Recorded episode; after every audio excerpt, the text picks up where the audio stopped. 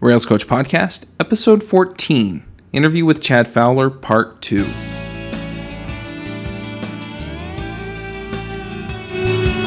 Hey, everybody, and welcome back to the Rails Coach Podcast. This is your host, Charles Max Wood, and uh, this week we're going to play the second half of the interview with Chad Fowler. Um, there are a few things that I want to go over before we get started that are related to the podcast. The first thing is is that uh, due to some of the feedback I got on the survey, I've had several people request that I release on Tuesdays as opposed to Thursdays or Fridays. So I'm going to make an effort to uh, release uh, consistently on Tuesdays. And what that means is that I'm going to continue to record probably on Wednesday or Thursday night, um, but I'll just hold the recordings until Tuesday and then I'll let them loose.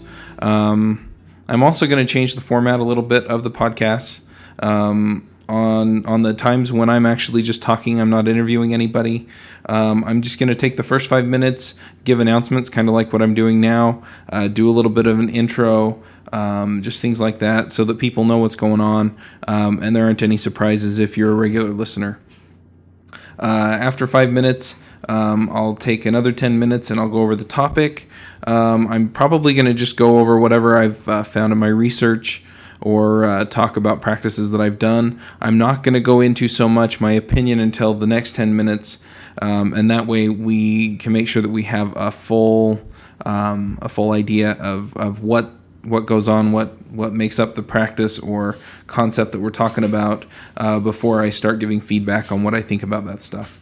Um, so the, all in all, that'll be about uh, 20 minutes together with with the definition and then the you know the opinion discussion.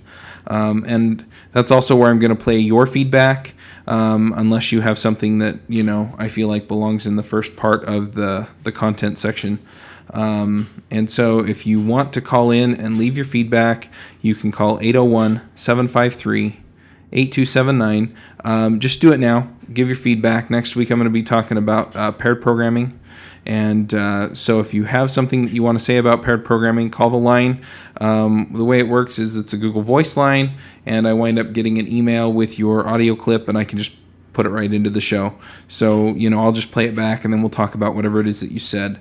Um, you can also email me, podcast at railscoach.com. Uh, you can get, hit find me on Twitter, uh, twitter.com slash railscoach or twitter.com slash charlesmaxwood.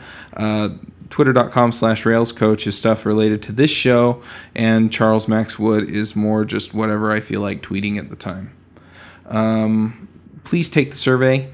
Um, it, it's the reason that I'm switching to Tuesdays is because I got a lot of feedback related to that. Um, and I'd re- be really interested in knowing who you are interested in hearing from, uh, what topics you're interested in having me talk about. And uh, they're really only like four or five questions. Um, most of them you just put check boxes by the things that you think are, you know, or, your answers. So you don't even have to type anything except for, you know, when I ask for ideas of who you want me to talk with or what you want me to talk about. Um, finally, um, I'm looking for sponsors. Uh, the last, not this last episode with Chad Fowler, but the one before it where I talked about TDD and BDD, um, it has gotten over 600 downloads. Uh, the Chad Fowler in the last week, his that that first part of the interview got about 200 downloads so far, um, and it's been out for about four or five days. Uh, so I am I am having people listen to this, and uh, I would be uh, really interested in anyone who thinks they have a product to offer to to the audience that uh, makes a big difference for them. Um, if you can make a difference to them, then I you know I'd be more than happy to talk about it and check out whatever you've got. Um, also, I am trying to get an Edirol recorder. Uh, an Edirol recorder is kind of a handheld recorder uh, it takes an SD memory card. And the reason I want it, it kind of became painfully apparent to me when I was at Mountain West RubyConf a couple weeks ago that uh, I was meeting all of these cool people. I mean, Matz was there, James Britt, who does ruby-doc.org, was there, Yehuda Katz, uh, Dan Kubb from uh, who does Data Mapper, Gregory Brown, who wrote uh, Ruby Best Practices, Alistair Cockburn, who uh, is a big Agile guy. He actually signed the Agile Manifesto and uh, has been involved with a lot of things like that. You know, it would just be super to be able to sit down, take these guys to lunch, uh, just kind of set that in the middle of the table, And I've heard other recordings done this way and they sound great, but it's not something that I can really do with my laptop and my microphone. So if you want to just donate five bucks to that, um, I figure if I have 60 to 80 people donate about five bucks, uh, that's all it'll take, and then I'll be able to get that and uh, find opportunities to interview people uh, like that. And you know, maybe I can find my way over to Agile Roots conference or something like that here in Salt Lake City and uh, interview some people there. Um, I can also take uh, business people or other interested or interesting parties uh, who don't necessarily program but kind of have an uh, insight on uh, how this stuff affects us and how our stuff affects them and do the kind of the same thing. So it would really help with this podcast and I think it would help me provide better content for you. So I'm going to put a Pledgie link up on the site railscoach.com and if you head over there just uh, go over there, give it a click, uh, just give 5 bucks and uh, I would I would greatly greatly appreciate it. Um, and beyond that, I'm just, just going to turn the, the, the, rest of the interview on. Um, I do want to point out because it's kind of it kind of picks up in the middle of the conversation, um, but it's after we had a technical glitch that I've edited out, um, and we're talking about uh, Chad doing things that uh, scare him or make him uncomfortable. And so he's he's talking about his experience with kind of going outside of his comfort zone to become a better programmer and a better person. So uh, we'll we'll pick it up there, and I'll catch you on the other end and uh, do the feedback recap kind of thing. Thanks. Okay, so the first instance I remember um, of of doing this technique actually uh, was I was a forklift operator, and I worked from 5 a.m. to to noon, five days a week, and I actually kind of liked it, and I got really comfortable doing that. Um, and I realized one day that I like being a forklift operator well enough to where I might just do this for, for the rest of my life. And that worried me. So I thought to myself, what would be the least comfortable possible job I could have? Because I need to do something uncomfortable. I'm not ready to settle into a career yet. So I became a waiter at TGI Fridays. And I quit my forklift job. They tried to you know, offer me a salary job with benefits to stay, etc and I went and I became the worst waiter I've ever witnessed. I was terrible. And I was I was not only terrible, I was horror I was just horrified by it the entire time. Every moment I was completely uncomfortable. And I think even today I would be terrible. It would make me so nervous. Uh, but I tried it and if nothing else, uh, that's the reason I'm not a forklift operator now instead of a computer programmer. So I think it's a good technique. Mm-hmm. It makes sense. Uh, you know, and, and you learn every time you challenge yourself. So it seems like that's a really good way to go. Um, it sounds like when you talk about your work that you kind of get to pick and choose what you do. You know, you've talked about uh, Ruby and then you've talked about moving to .NET and you, you kind of made it sound like it was your choice. What, what exactly do you do for work these days? Um, I do a few things, but my, my day job is I'm a consultant. I work for a small company called InfoEther that uh, is run by actually Rich Kilmer, who's another one of the early Rubyists um, in the West. And yeah, we, we do projects. We do Rails projects, Ruby projects, but we've done Java, C Sharp, Objective C, mm-hmm. Erlang. And we typically do get to choose the technology because we're brought in by people who want someone they can trust to, you know, make something that is complex. We don't get brought in to make simple sites and stuff, but you know, they they want someone they, they can trust to architect a scalable, maintainable solution. Um, so we are free most of the time to choose the tools that work. So hmm. you know, currently we've got stuff going with Erlang and uh, Redis, MongoDB, Ruby 1.9, and Rails 3. We've been doing that since the the beta of Rails 3 came out. Um, stuff on Resque, .NET, Java, etc. Just you know, mm-hmm. we basically we we get to play with a lot of cool technologies and and use the tools that are right for the job. Huh. Well, that that sounds pretty fun. You just kind of get to pick what you want to do. It is a lot of fun. Of course, we also have to do stuff like, um, you know, validation error messages on web forms and mm-hmm. stuff that, that we're all very tired of doing. But yeah, that's, that's why they call it a job, um, and the rest of it makes it worth it. So yeah, I do that, and then I also, of course, you know, I do the Ruby Central thing. We're organizing RailsConf in Baltimore and uh, the 10th Ruby conference this year, and I also teach for the Pragmatic Studio. And with that, I do training with Dave Thomas of the Pragmatic Programmers, and we teach everywhere from intro to advanced Ruby and Rails stuff. Oh wow! So, uh, do you have time for anything else? No, I don't even have time for that. yeah, that's. I, I went to Foo Camp um, a few years ago, and uh, it's a camp that or a conference that O'Reilly runs. It's one of the first unconference thingies, uh-huh. and I met several people who who had heard about me and wanted to talk to me. And I thought, well, that's interesting. I, I'm not expecting anyone to even know who I am here. And the reason they wanted to talk to me is they were authors and they had heard that I had written a book while having a full time job. and, and they just wanted to know how I did. And the funny thing is, at the same time, I was writing Rails Recipes, which is the book they were talking about. I was also organizing the first Rails conference back in 2006, right. and help, helping to organize RubyConf 2006. Um, that year, I completely burned myself out, and I learned a really important lesson mm-hmm. that totally ties into what we're talking about, and that is that this whole idea of passion, I lost it that year. By the end of that year, I was completely drained of passion. And what I learned was that passion is like a renewable resource, uh, a renewable energy source, kind of. Um, but it renews at a fixed rate. So you can definitely burn it way faster than you can grow it. Right. And and I kind of screwed myself up for at least a couple of years. It it took a long time to recover from doing all those things all at once. So I'm trying to learn to be more intelligent about that now. Mm-hmm. That makes sense.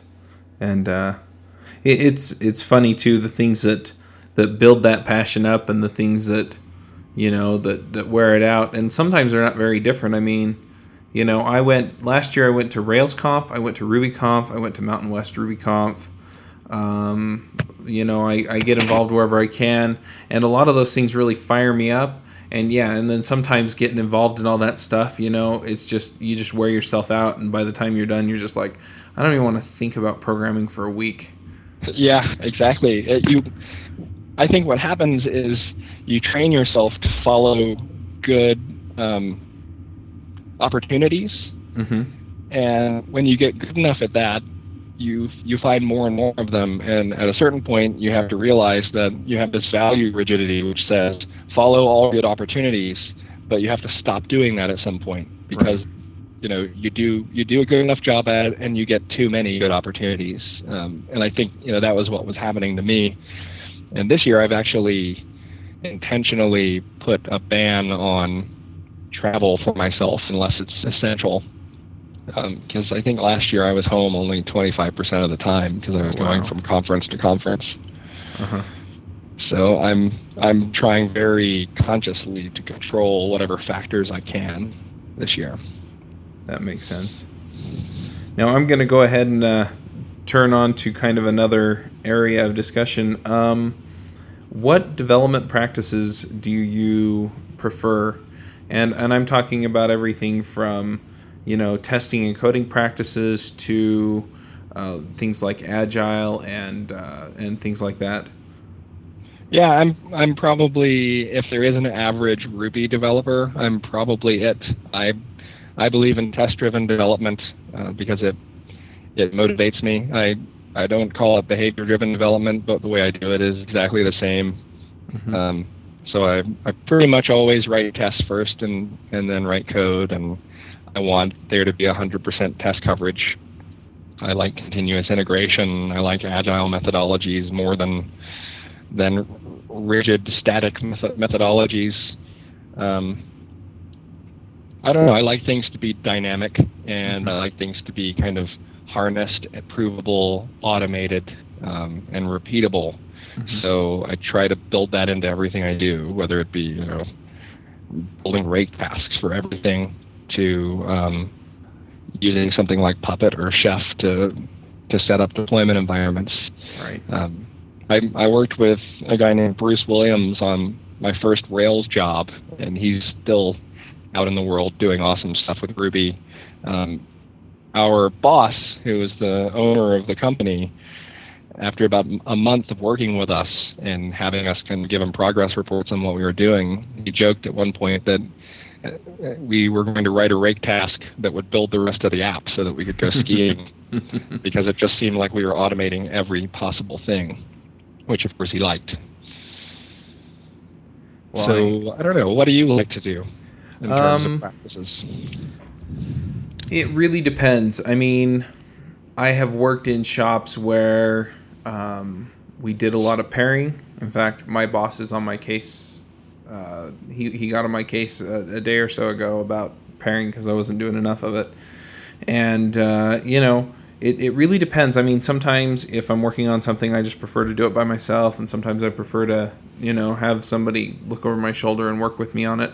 Um, but I'm kind of the same as far as, uh, um, you know, test driven development. I, I think that's the best thing ever. Um, honestly, it really just it, it, forces me to think about things before I write crappy code, and right. so then I write better crappy code because I wrote my test first. Um, you know, and it's yeah, yeah. You know, I was going to say that I don't really care if someone does test-driven development, but the caveat is as long as their code still looks like they did test-driven development. which usually is not the case because when people don't do test driven development, they write untestable code, right. which usually means you know way too coupled and poorly structured and wrong levels of abstraction all over the place. Mm-hmm. You know, some some developers can do it. Like um, Rich Kilmer, who I work with, he isn't a test driven development zealot, but he writes code that looks like test driven code. Um, Dave Thomas is the same way. He writes code and he writes tests. He doesn't. He does it in that order. Uh, he's way into automated testing, but not so much into the write a test, write some code kind of philosophy. But his code still has that, you know, that structure. He's thinking about it the same way, and I think that's what's important. Yeah, yeah. I'm I'm also way about that. I, I love the automation. Honestly, when somebody asks me to do something with the code or the code base, um, I'm very very tempted to look at them and go, "Is there a button that you can hit that will do that for you?"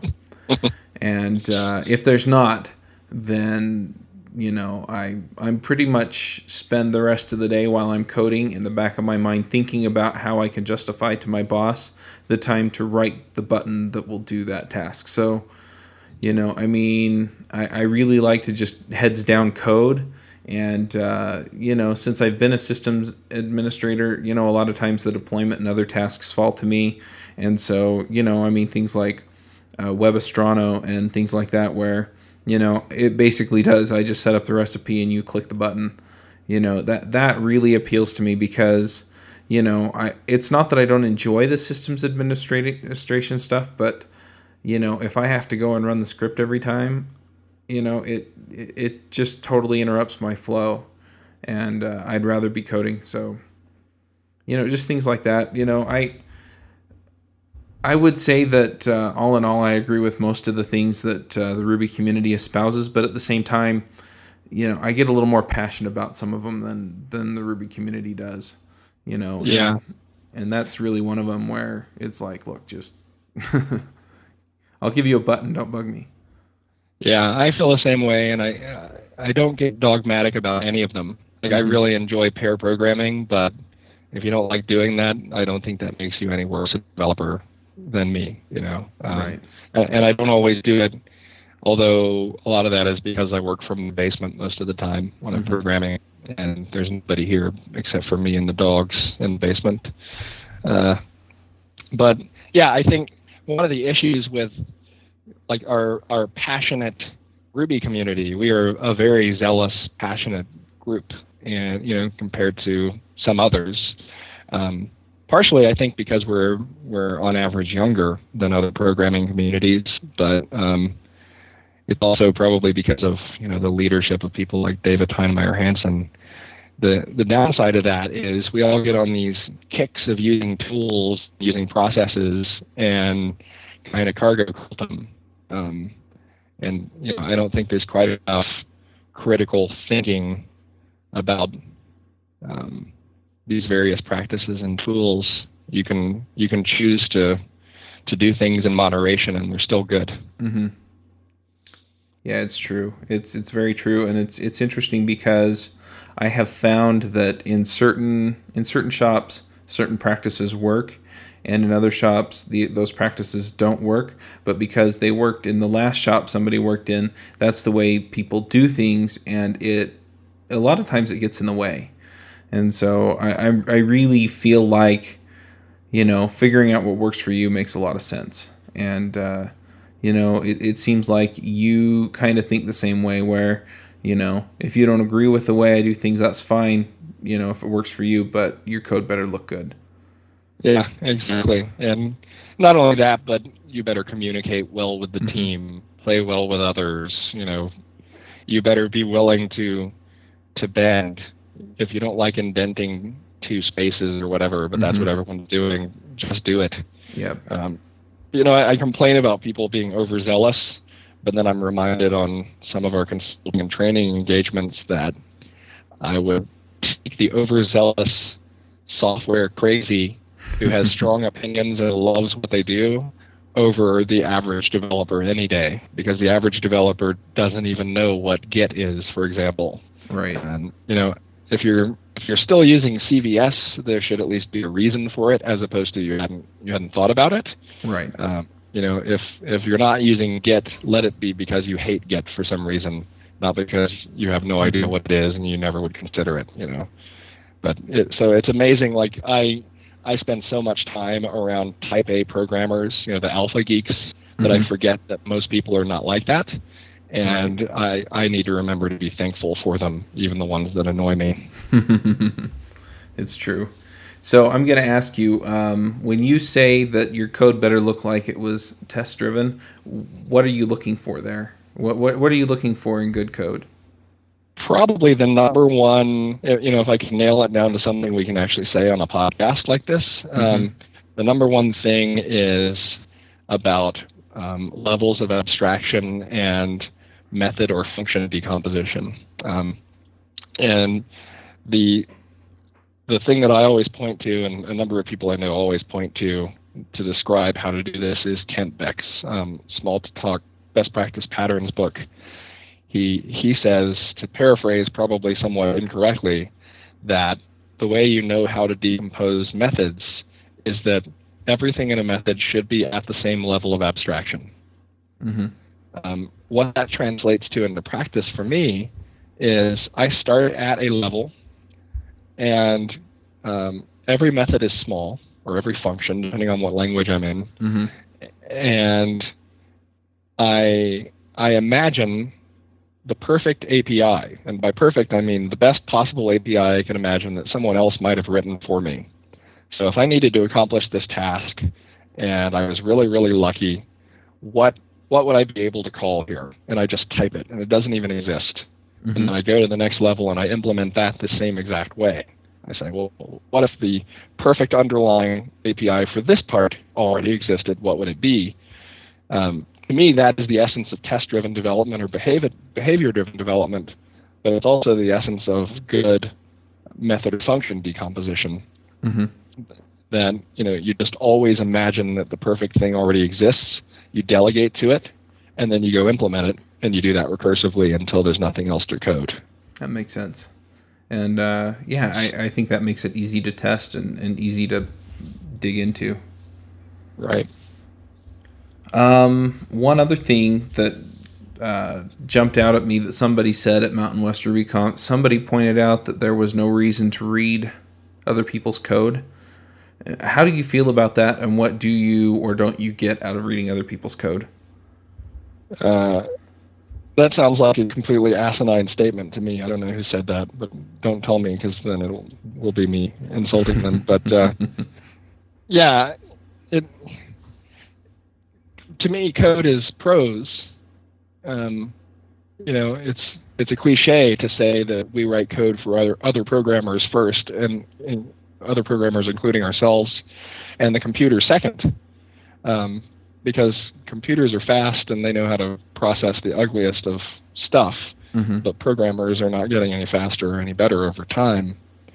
So if my job is to write prose for other people and I never read prose for other people, I'm not going to be very good at it, most likely. You know, there's the rare case that maybe I could, mm-hmm. but you know, in any other discipline, whether it be art or literature or music, an important part of the study to improve your own craft is to, uh, with a critical eye, um, evaluate other people's work. Either you know, find things you love, find things you you hate, find things that confused you, and ask yourself why they confused you. Mm-hmm. Because as you start doing this, the the patterns that emerge from that, and I don't mean like design patterns with names like the factory pattern, but you know the the abstract patterns that emerge and start to build in your own mind will inform the code you write, and it will make it better. Right. So I don't know. I can't imagine thinking that that you don't need to read other people's code to be a better programmer. Mm-hmm. I, I agree. I just I just wanted to make sure I wasn't insane. Um, you know, I, I, I do have one more question for you. Um, I, I see a lot of things about you in the community as far as like organizing the conferences and, um, you know, some some of these other things, you know, like your books. Um, do you have any open source code that people um, are using at the moment? Yeah, um, I was one of the people who made Ruby gems. Oh, um, right. So that's, that. that's probably the one that that most people are using, since pretty much everybody is using it. That's using Ruby or Rails. Um, that was for a long time. It was mostly me and Jim Weirich working on it. You know, it was initially me, Jim, Rich Kilmer, David Black, and Paul Brannan. I think was the, the group that got together at RubyConf 2003 and built the first version of it. Um, and over the years, it's been lots of different people. And these days, I don't really work on it. Eric Hodel has done a heroic effort on making you know huge improvements to it and, mm-hmm. and managing it. Um, so there's that. Uh, I also wrote a library called Facebooker, which people use to do Facebook development with Ruby. Mm-hmm. Um, again, that one Mike Mangino took over and actually wrote a book about about doing Facebook development with it. Uh, I guess I've written a few other things. I always forget, and I've contributed to other projects as well. Um, early days, I did contributions to Rails, um, including stuff like rewriting script plugin when it first came out, so mm-hmm. that you mm-hmm. could do things like install without having Subversion installed. Um, somehow, I ended up being the guy who did Windows compatibility stuff on Rails early on, and anything where Rails touched Ruby gems early on, but um, these days I've kind of made myself busy doing other things and um, haven't done as much open source stuff as I'd like. That's something I kind of want to get back into. Yeah, it makes sense. Um, yeah, I've I've heard of Facebooker, but yeah, I've always seen uh, um, what's his name, Mike. I've seen yeah, his Mike name Mangino. on it. Yeah. yeah, and you know Ruby Gems. I think your and Jim's and I think the original four or five guys that worked on it. I think I think all those names are still associated with it, but but yeah. Um, so I have two more questions, and then I'm going to let you go. Uh, the first one is um, we have a lot of new developers that listen to this podcast. Um, what recommendations would you make for somebody that's really new to Ruby or to programming in general? Oh, you said new developers. It sounded like new developers when you said it at first. that's, that's an interesting demographic. Um, so for new developers, recommendations. Uh, a big one would be read a lot of code. Um, read a lot of code, write code. Um, here, here's a good tangible thing. Stu Halloway, who works at Relevance as another consultancy, he had this session that he used to run with various people from Relevance called Refactotum. And in Refactotum, the whole thing was about helping you learn to contribute to open source by refactoring based on test coverage holes. Mm-hmm. And so I would recommend, as a new ish developer, um, Google up Refactotum, R E F A C T O T U M, Um, and basically, the whole thing is you you get an open source project that you think is interesting, probably one that's not Rails or you know the most popular thing out there. Run run it through rcov or code coverage tool if you're in another language. Look for the parts of the code that are not covered. Write tests for that part of the code.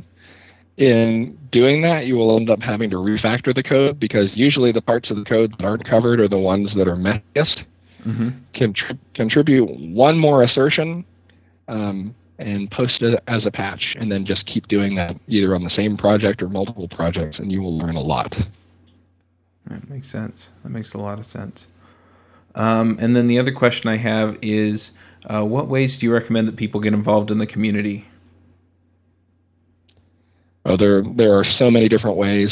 Um, regional, it really depends on what kind of person you are. You know, like I always say I'm kind of like a glorified secretary for the Ruby community. Um, not the secretary, but one of them. You know, I do these sort of organizational things, and um, and that's good because not everybody likes to do that. So organizing conferences and whatever. So you know, you could contact your local user users group or conference, regional conferences, um, and try and help with that, or you know, do what the original regional conference organizers did and start one in your area or start a user group.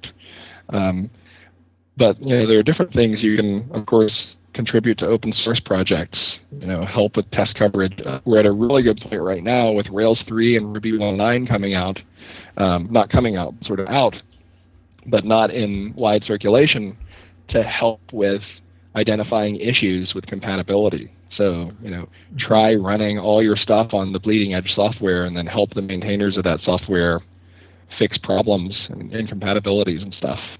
Mm-hmm. Uh, but another kind of downplayed one is stuff like the Ruby mailing list.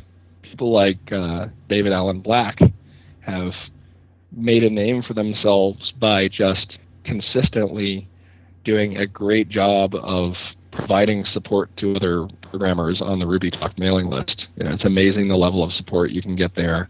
Being one of those people just look for questions that come in, and even if you don't know the answer, research it and see if you can answer. See if you can be the one to help somebody. That makes sense. Um, so, if people want to come to one of the conferences like uh, RailsConf or RubyConf, where do they go to sign up? Uh, for RailsConf, you can go to railsconf.org and it will redirect you to some long O'Reilly URL.